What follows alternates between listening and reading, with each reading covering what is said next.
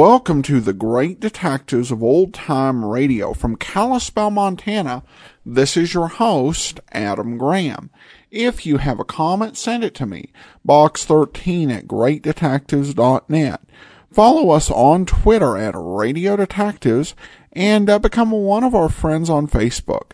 Facebook.com slash Radio Detectives. Well, before we do get started, I do want to let you know uh, that this program is brought to you by the financial support of our listeners. And I particularly want to thank Rachel and Margaret for their support. You too can support the program at support.greatdetectives.net and we'll send along access to our premium site as we do with all donations of $7 or more. You can also mail in a donation, make your check payable to Adam Graham, P.O. Box 15913, Boise, Idaho 83715. Well, now it's time for today's episode of Dragnet. The original air date, April the 27th of 1950, and the title is The Big Job.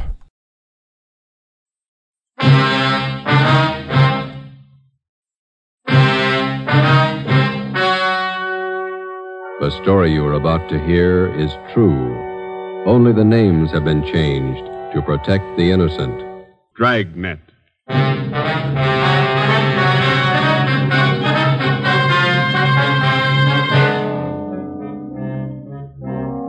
You're a detective sergeant. You're assigned to Bunko Fugitive Detail.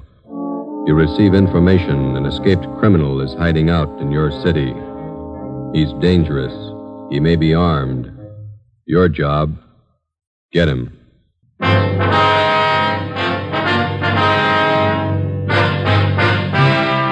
Dragnet, the documented drama of an actual crime. For the next 30 minutes, in cooperation with the Los Angeles Police Department, you will travel step by step on the side of the law through an actual case from official police files. From beginning to end, from crime to punishment, Dragnet is the story of your police force in action. It was Thursday, April 27th. It was warm in Los Angeles. We were working a night watch out of Bunko Fugitive Detail. My partner is Ben Romero. The boss is Blaine Steed, captain of Bunko Fugitive. My name's Friday. I was on the way back from communications, and it was 6.45 p.m. when I got to room 38, squad room. Hi. How are you? How about some dinner? Well, we got one to check out first. Here's the teletype. Skipper just brought it in. Thanks. From San Rafael, huh? Pick up and hold for this department one Alfred Garvey. Wanted for suspicion, forgery, robbery. This man poses as a fingerprint expert from San Rafael Police Department. Here's his mug pulled from the record bureau. Mm-hmm. We're informed Garvey is registered at the Fair Deal Hotel, your city. Where's that? Over near First and Broadway. Yeah.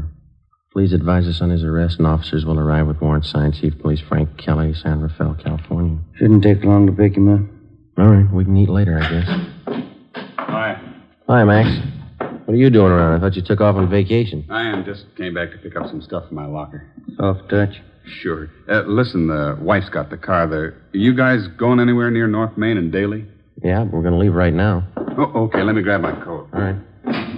You live out near Highland Park, don't you, Mac? Yeah. Well, I took the kids shopping in the car this afternoon. Had to get them shoes for our vacation. Kids sure scuff up the toes in a hurry. All right, you all set? Let's go.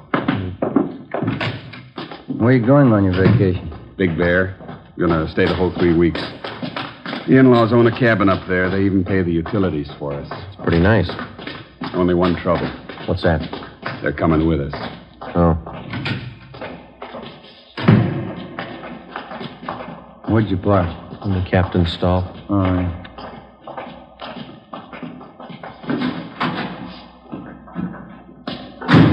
All right, in the back. Okay.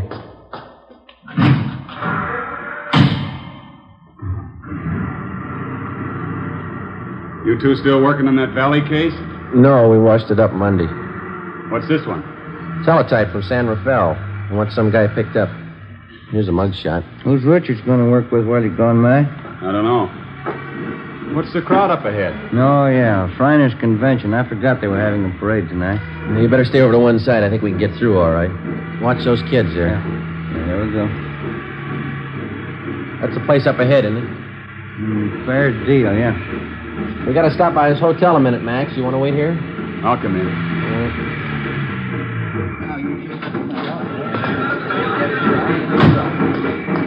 It's a big turnout for the parade, huh? Yeah, it's a big crowd. Fair Deal Hotel. Look at those rates 35 cents a day, $2 a week.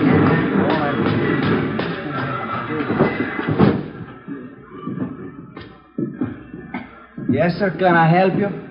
Police officers, would you look at this picture, please? All right. Maybe registered as Alfred Garvey. Garvey sure came in yesterday. The picture makes him look old. Is he in now? Well, let's see.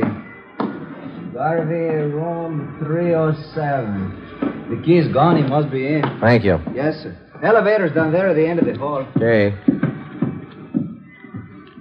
The elevator's in use. Let's take the stairs. I'll wait for you here. I want to see the parade. Okay, Mac. Never seen it to fail. It's uh, Stairs. Every time my arch is hurt, we get a thief to check who lives upstairs. just one more flight. Yeah.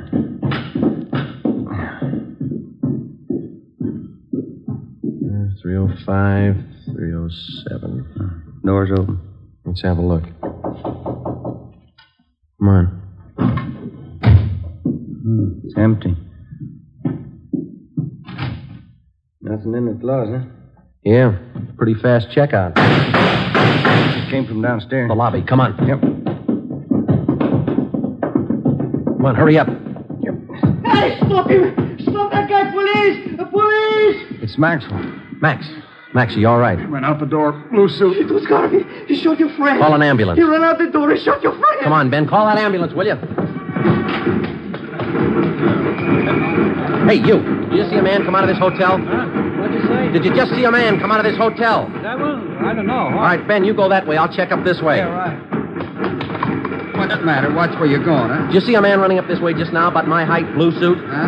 No, I didn't see anybody. Did you see anybody? Hey, hey, boy. Yeah, you want a paper, mister? No, listen. Did you see a, a man running by here a minute ago in a blue suit? Well, maybe. I didn't notice it. You want a paper? I'm sorry. Sorry, lady. Ben, Ben, over here. Did you spot him? No, we're gonna need help. All right, come on.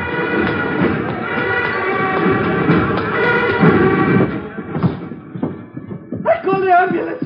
You better help your friend. He's bleeding. I don't know what to do. Ben, get a hold of communications. Get some help out here. Right.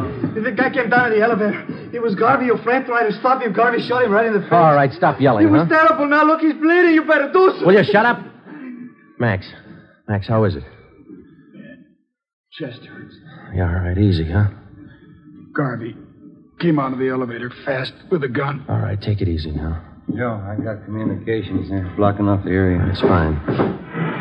Watch that front door. Will you keep those people out of here? Yeah, yeah. Chest. I'll be here in a minute, boy. Call the wife, Eleanor. Ambulance is here. Yeah. He looks bad. Well, he's not going to get any worse. Hmm? He's dead.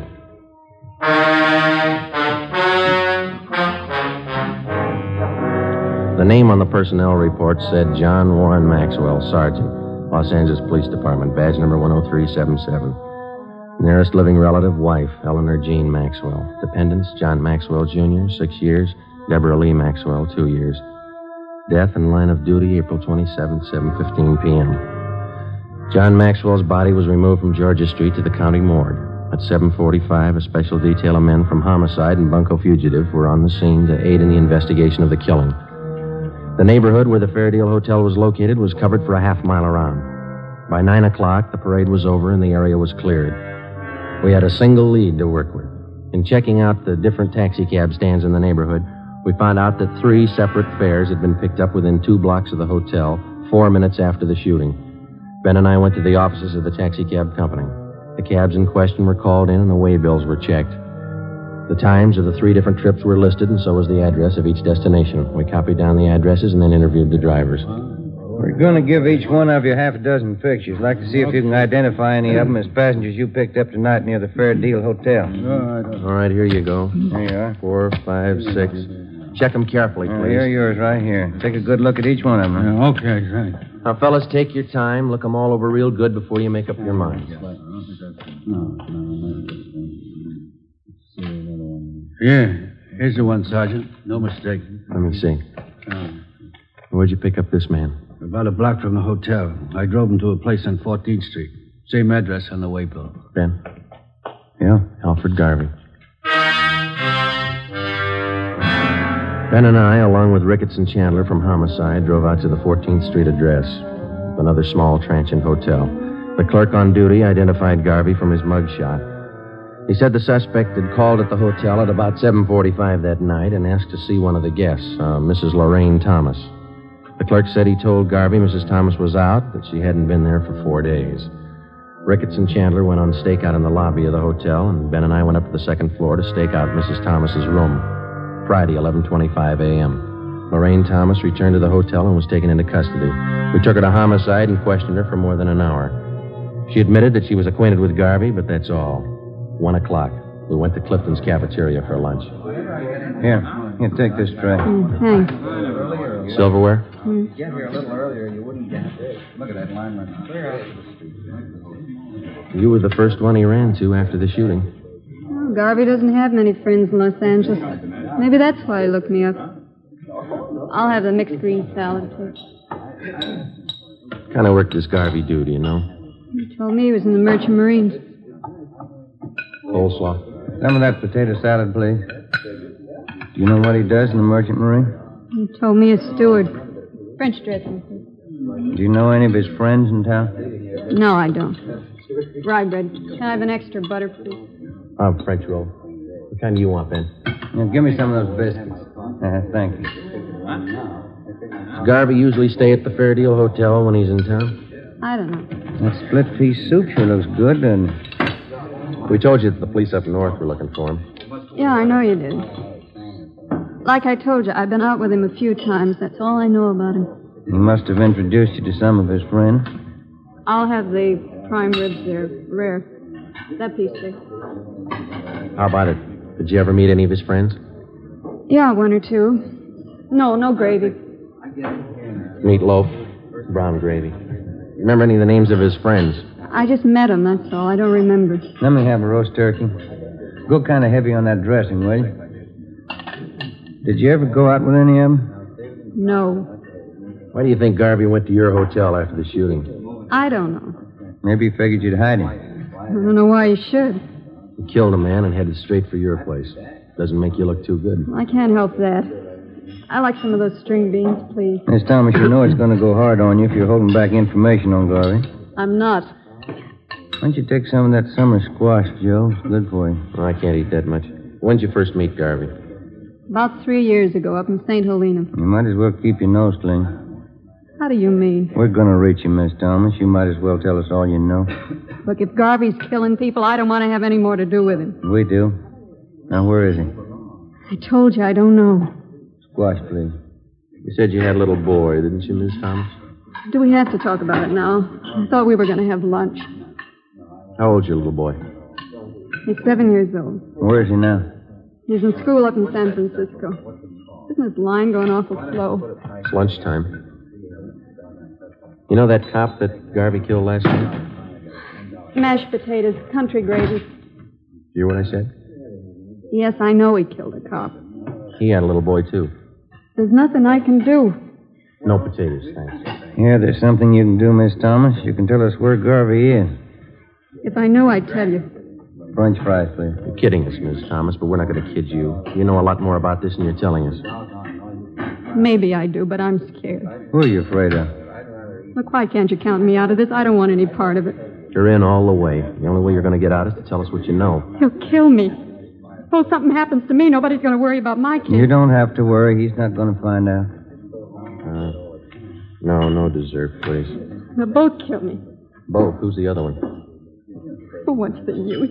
Trouble, no matter what you try to do, nothing but trouble. Garvey's working with somebody, is that it? His name's Jack Fleming. Yeah. They made me promise to cover for them. Give them a place to hide out whenever the heat was on. Then you know where they are. No, I don't. and That's the truth. Why do they need a place to hide out? You said Garvey killed a cop. What about Fleming? Hey, Joe, you better move along. Oh, I'm sorry. What about Fleming? They're going to pull some jobs. All right, we can skip the dessert. Come on. I'll take a check for all of them. Let's go. What kind of jobs? Where? Hold up. Tomorrow night. Three Kings Liquor Store out in Wilshire. Let's sit down. They're both the same, Garvey and Fleming. They can't hold a gun without using it. Here's the table.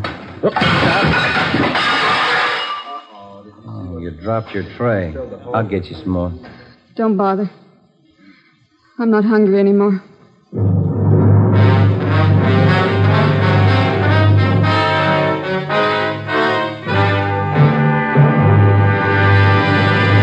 You are listening to Dragnet, the case history of a police investigation.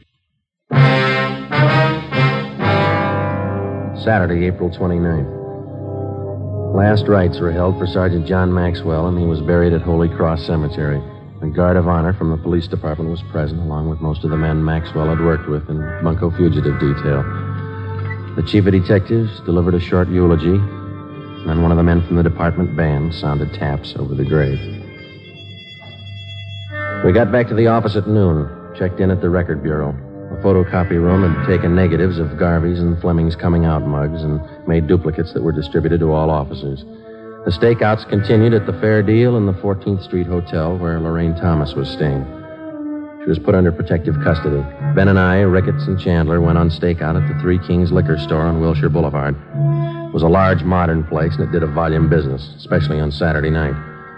Ricketts and Chandler covered the store from the outside. Ben and I were stationed in the supply room at the rear of the place, where we had the main counter and most of the store in full view.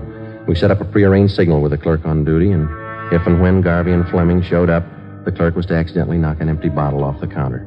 We waited until midnight. Nothing happened. It's the first customer in half an hour. It's kind of slow. Yeah. Wait a minute. Here comes another one. No sale. It's a woman. Uh,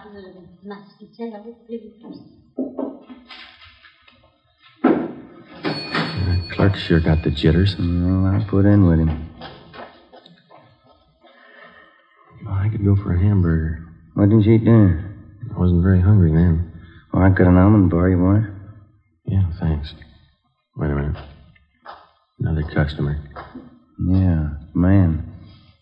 Can't see his face too well with that hat on, can you? That's Fleming. Come on. Police officers, get your hands up. Watch it, Joe. You hit him. He's going out the front. Come on. Ricketts and Chandler stopped him. Yeah, he's down. Watch him. Get the gun. Yeah. Yeah, here, here it is. That's Fleming, all right. Ricketts, call an ambulance. What's the score? Hmm? Looks like one in the shoulder and legs, too. What about Garvey? I don't know. What do you think? Fleming stopped all the slugs. Yeah. Let's ask him.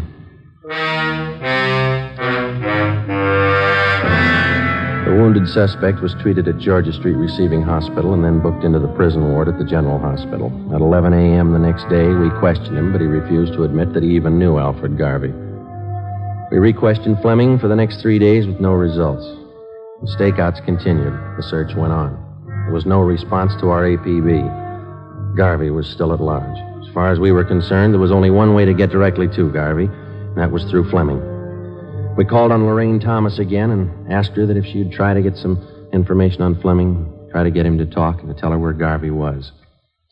I'm not even sure if he knows where Garvey's hiding. He must have a good idea. Even if he has, he's not going to tell me. He wouldn't trust me that far. He'll go further with you than he will with us. He won't even give us his name. I'm afraid it's up to you, Miss Thomas. Why can't you let me out of this?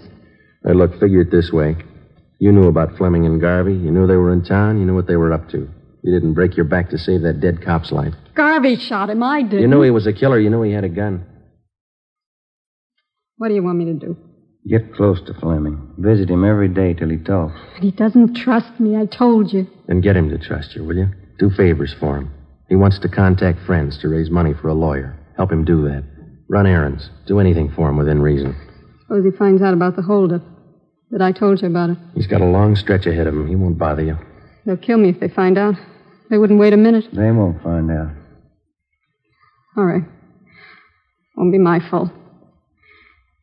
Al did the shooting. He killed the cop. Let him square it up. He'll square it with the court. There's only one trouble. Yeah? Maxwell's wife and kids. How does Al square it with them? On the morning of May 8th, suspect Jack Fleming was removed from his private room and wheeled down to the x ray lab on the pretext of treatment. While he was absent, a dictaphone was placed in his room by a sound crew from the crime lab. Fleming was then returned.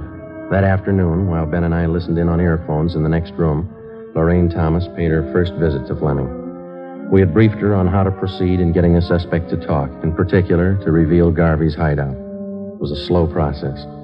For the next 15 days, between the hours of 2 and 4 in the afternoon, Mrs. Thomas visited Fleming while Ben and I monitored their conversation in the adjoining room. For 15 days, despite all her shows of confidence, Fleming refused to confide. He was sullen and close mouthed. Some afternoons he would hardly speak to her. On the 16th day, his mood seemed to be improving. Here. Let me fix that pillow for you, Jack. There. Is that better? Yeah. That's good. Thanks. I, uh, I got in touch with Dave and Johnny like you asked me to. Huh? What'd they say? Well, they said they could get you the money for the lawyer the day after tomorrow. And Dave said he might be over to see you tonight. Yeah. Oh, that's fine. Once I get a lawyer, I'll stop worrying. I stopped by Danelli's place, too. Pop Royce wasn't there. I'm going back tomorrow to see him. He ought to be able to help. You've been okay, Larry. I won't forget it. Oh, that's what friends are for. Jim, sure sorry you had to get it this way. Forget it. I can give it back where it came from. Say, I brought you some new magazines, a couple of candy bars. Swell. Put them over here near the bed, will you? Yeah, sure. Let me get them for you. There, Jack. See, I'll put them right here on this table. I'll bring you some more tomorrow. Oh, that's fine. You're going to try and see Pop Royce again tomorrow. Yeah, they told me he'd be in around noon for sure. If I don't see him then, I'll keep trying till I do. Yeah, that's it. Oh, listen. Something else. Sure, Jack. Come here. Hmm? I don't want to talk loud. The cops might have bugged this room. Yeah. Sorry. A little closer. Okay. Tonight, I want you to go to George's joint, the Blue Moon, down on South Flower. Yeah? And ask for George at the bar. He's usually around from 11 on. Uh-huh. Uh, tell George you've seen me. He'll know it. Then tell him to take you to Al. Take me to Al. Yeah, Al Garvey. George knows the place. Yeah. Okay, Jack. And keep your mouth shut. Don't talk to anybody but George. He knows the place. All right, Jack. We'll help you out. Well, Yeah. it's a long wait. Get paid. Let's go. 10:45 p.m. A detail of three cars followed Lorraine Thomas to the Blue Moon Tavern on South Flower Street.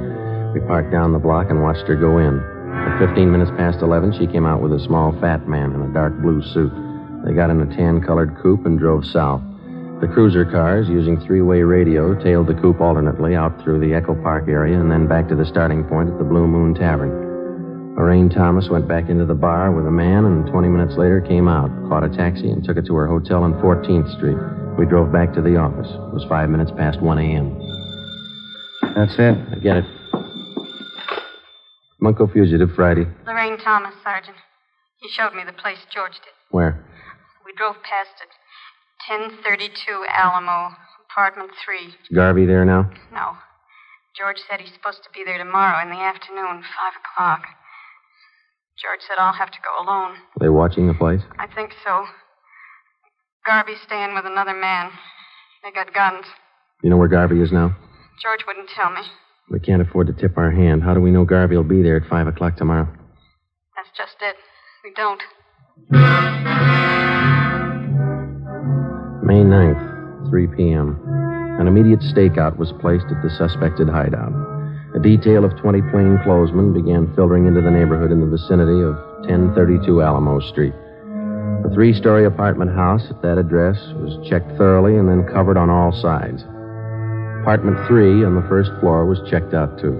It was registered to a Thomas King, whom the manager identified as Alfred Garvey from his mugshot. To avoid pedestrian casualties, we toured the immediate vicinity between 3 and 4.30 that afternoon, advising residents and storekeepers to clear the street and stay inside. At 4.35 p.m., the men in the detail took up their assigned positions. We waited.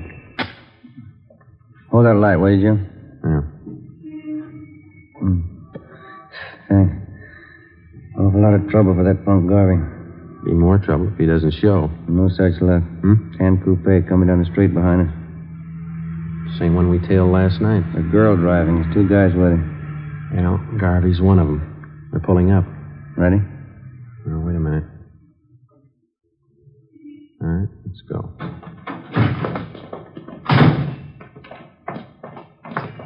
Police officers, hold it right there. Hell, cops! Don't get down. They're behind the car. Throw him in, Garvey. You haven't got a chance. Hell, break for the house! All right, hold it, Ben. That's it. Both of them. Come on.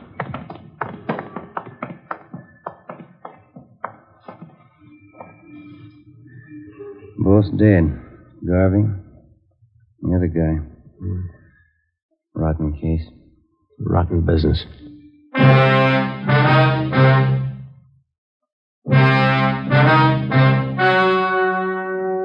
The story you have just heard was true. Only the names were changed to protect the innocent. On August 2nd, trial was held in Superior Court, Department 93, City and County of Los Angeles, State of California. In a moment, the results of that trial.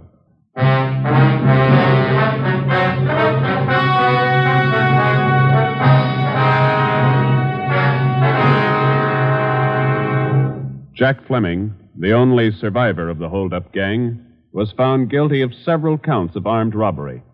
Garvey's accomplices who aided him in hiding out were tried and convicted of being accessories.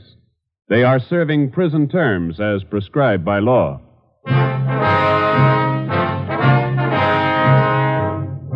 You have just heard Dragnet, a series of authentic cases from official files. Technical advice for Dragnet comes from the Office of Chief of Police W.A. Worton, Los Angeles Police Department.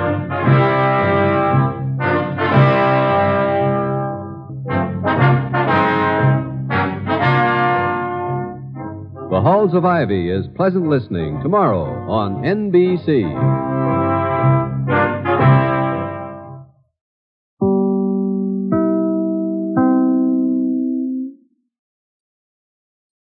Welcome back. Well, once again, you see how Dragnet uh, manages to uh, connect uh, listeners to uh, policemen who are slain in the line of duty.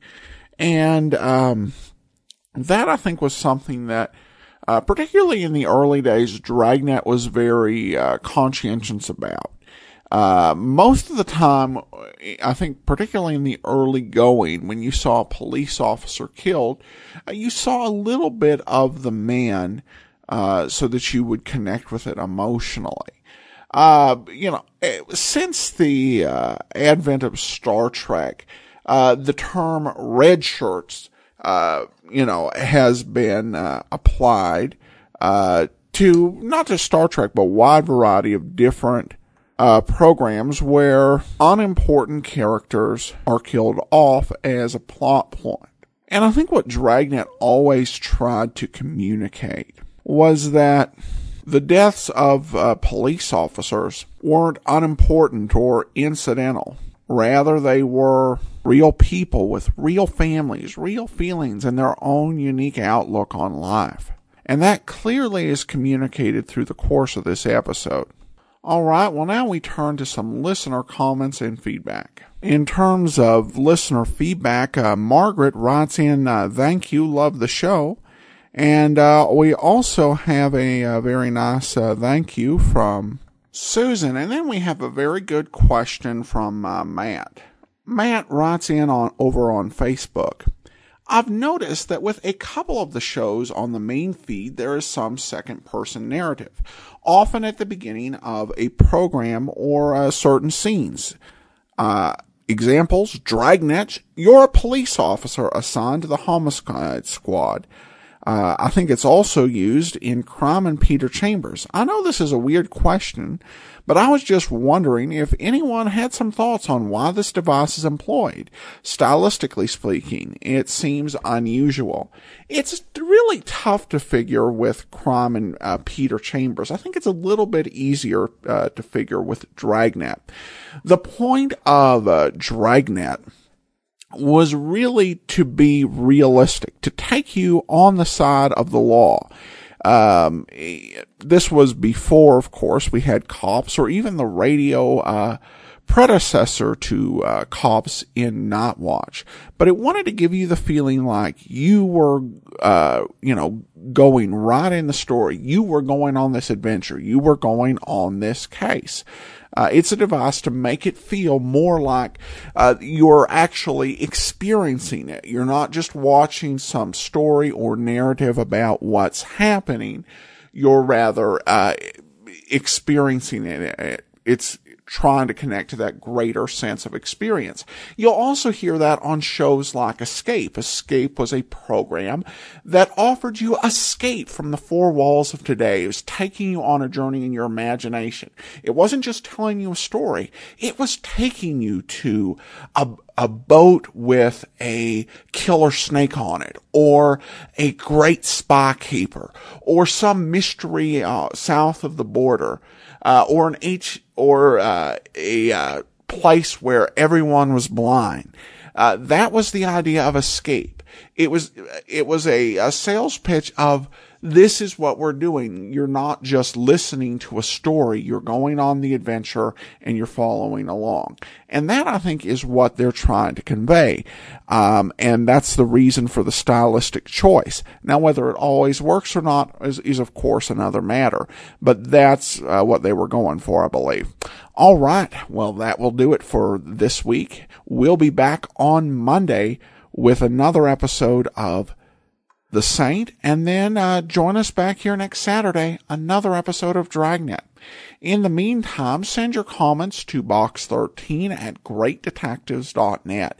Follow us on Twitter at Radio Detectives and become one of our friends on Facebook, facebook.com slash Radio Detectives. From Boise, Idaho, this is your host, Adam Graham, signing off.